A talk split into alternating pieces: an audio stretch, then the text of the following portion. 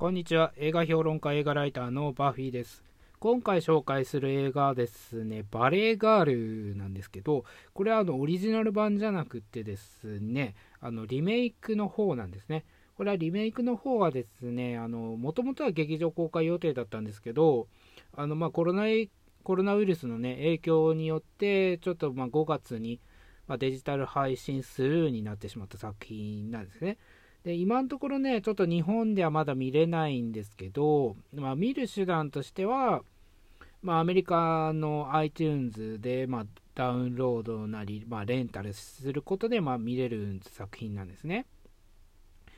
ただちょっと、まあ、リージョンコードだったらいろいろちょっと面倒なんで、あのまあ、すぐにはできないんですけど、もともとね、7、8年前ぐらいにアメリカのアカウントを作ってて、で、あの、ハワイとか行った時にあの、iTunes カードをね、あの買ってきたりしてたんで、残高がまだね、ちょっと残ってたりしたんで、まあ、それでね、あの今回見ることができたんですけど、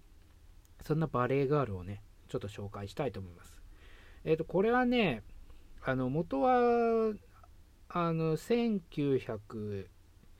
83年ですね、1983年にあのニコラス・ケイジがですね、まだそこまで有名じゃなかった頃に出演してた、まあ、青春ムービーなんですね。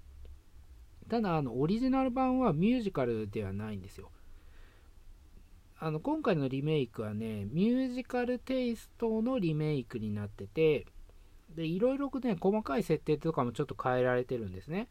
例えばニコラス・ケイジはですね、ニあニコラス・ケイジっていうか、そのニコラス・ケイジが演じてた役は、あのまあ、ただの不良っていう感じになってたんですけど、今回はですね、あのパンクロッカーっていう風にま変換されてるんですね。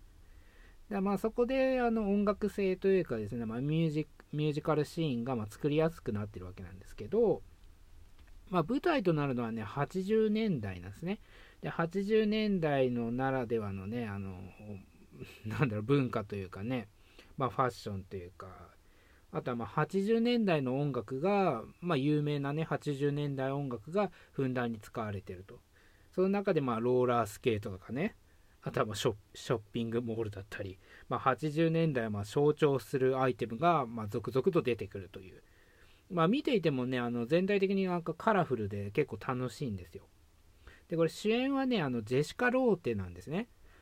あのサイトとかね、ちょっと作品によってはジェシカ・ロースって書いてあるとこもあるんですけど、あの、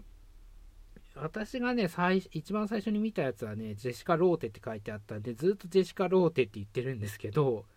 あの、どうなのかちょっとよくわかんないですね。まあ、今回はね、ジェシカ・ローテと言いますけど、そジェシカ・ローテ主演なんですよ。で、ジェシカ・ローテっていうのはね、あの、まあ、何で出てた人かっていうと、まあ、代表的なところで言うとですね、あの、ハッピーデスデイっていう、あの、ホラー映画に出てましたね。あれで1と2主演でやってまして、今度3作目がね、いや、ちょっとゴーサインが、まあ、出るか出ないかっていう段階に入ったんですけど、それに出演してました。であとはね、あの、ララランドで、あの、メインじゃないんですけど、あの、踊るし、えっ、とね、4人で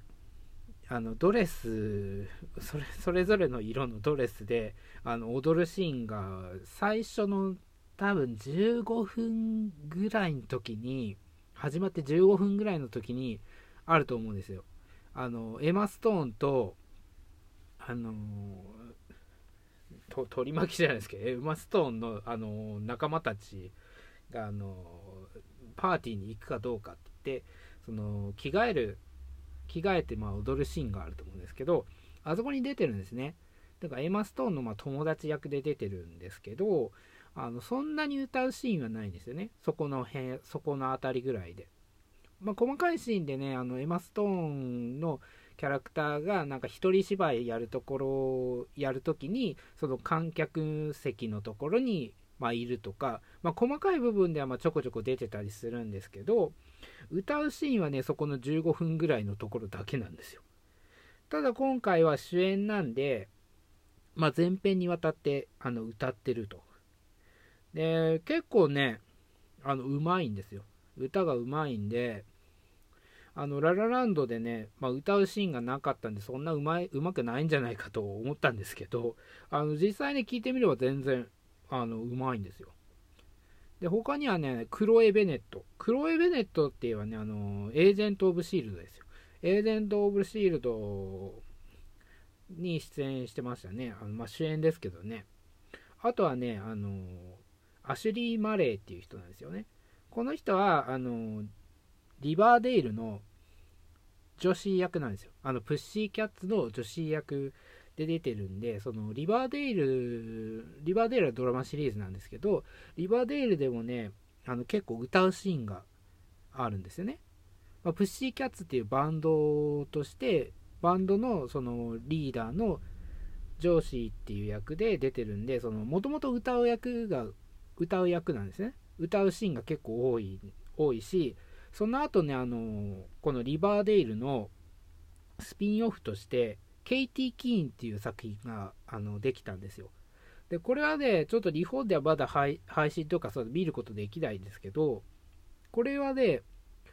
あのこれにもね、出演してるんですね。アシュリー・バレーは。同じ上司役として出演してるんですけど、この KTK っていう作品はもともとそのリバーデイルっていう作品も、まあ、音楽性の結構入った作品なんだけどこの KTK っていうのはもっとまあミュージカルっぽくっていうかその音楽ドラマっぽく、まあ、仕上げようっていう感じで、まあ、制作されたドラマシリーズなんであの結構ねそっちでも歌ってるんですよだからこれ、ね、アシュリー・バレーっていう人はねあの結構あの歌がうまいですよね歌がうまいというかもう保証されてるあの歌唱力の保証されてる人なんですね。で、クロエ・ベネットもまそこそこうまいということで、あのなかなかね、その、うまい人が揃った作品なんですよ。で、監督はね、あの映画はそんな撮ってないんですけど、ティーチャーズっていう、まあ、テレビシリーズ、テレビシリーズをね、結構手掛けてる人で、レイチェル・ゴールディングっていう人なんですけど、この人がま監督してるんですね。まあね、結構ね、ストーリーとしては王道なんですよ。あの、80年代の、80年代を舞台にしてるんだけど、その中で、あの、主人公はね、ちょっと小綺麗っていうかね、その、ファッション的になんか小綺麗なグループに、あの、所属っていうか、あの、いるんですよね。ただ、あの、ある日ね、その、ロックな、ロックっていうか、まあ、パンクロッカーの、その、彼とね、出会って、まあ、その彼に夢中になることでその小綺麗なファッションがちょっとロックテイストのファッションに変わっていくわけです。そうなることであの小綺麗なグループ小綺麗なグループっていうかねその小綺麗なグループのあの中からちょっと孤立しちゃってくんですね。だけどあの友達のその友情としてはあのそこは話したくないっていう気持ちもあるからあのそこはねうまくやろうとするんだけどやっぱりなんか合わないっていうことでちょっとどんどん孤立してっちゃうんですよ。でそんな時に、ま、友達がねあの誕生日会を誕生日会を開くからって言って呼んでくれたんだけどそこでね喧嘩をしちゃうんですよね。あのそのカロックな彼氏が。であのめちゃくちゃになっちゃうんですよ。まあそこまでめちゃくちゃにならないですけどあのでその友達もね自分のその誕生日会でそんな喧嘩騒ぎをするなんて最低みたいな感じであとそこからねまた孤立しちゃうわけなんですよね。で主人公っていうかジェシカ・ローテ演じる主人公もあのそれを見てちょっと飽き呆れちゃうんですよね。やっぱり住む世界が違うなみたいな感じで。でその彼ともちょっと孤立しちゃってで、どうなるかっていうところなんですけど、だからね、そのお嬢、お嬢様っていうほどでもないですね。この主人公は。だけど、その、グリースとかもそうなんですけど、そのお嬢様っていうか、ちょっと、あの、まあ、不良じゃない、不良じゃないっていうかね、その、グループから、あの、不良みたいな、その、ちょっとね、ロッカー、パークロッカーみたいな不良みたいな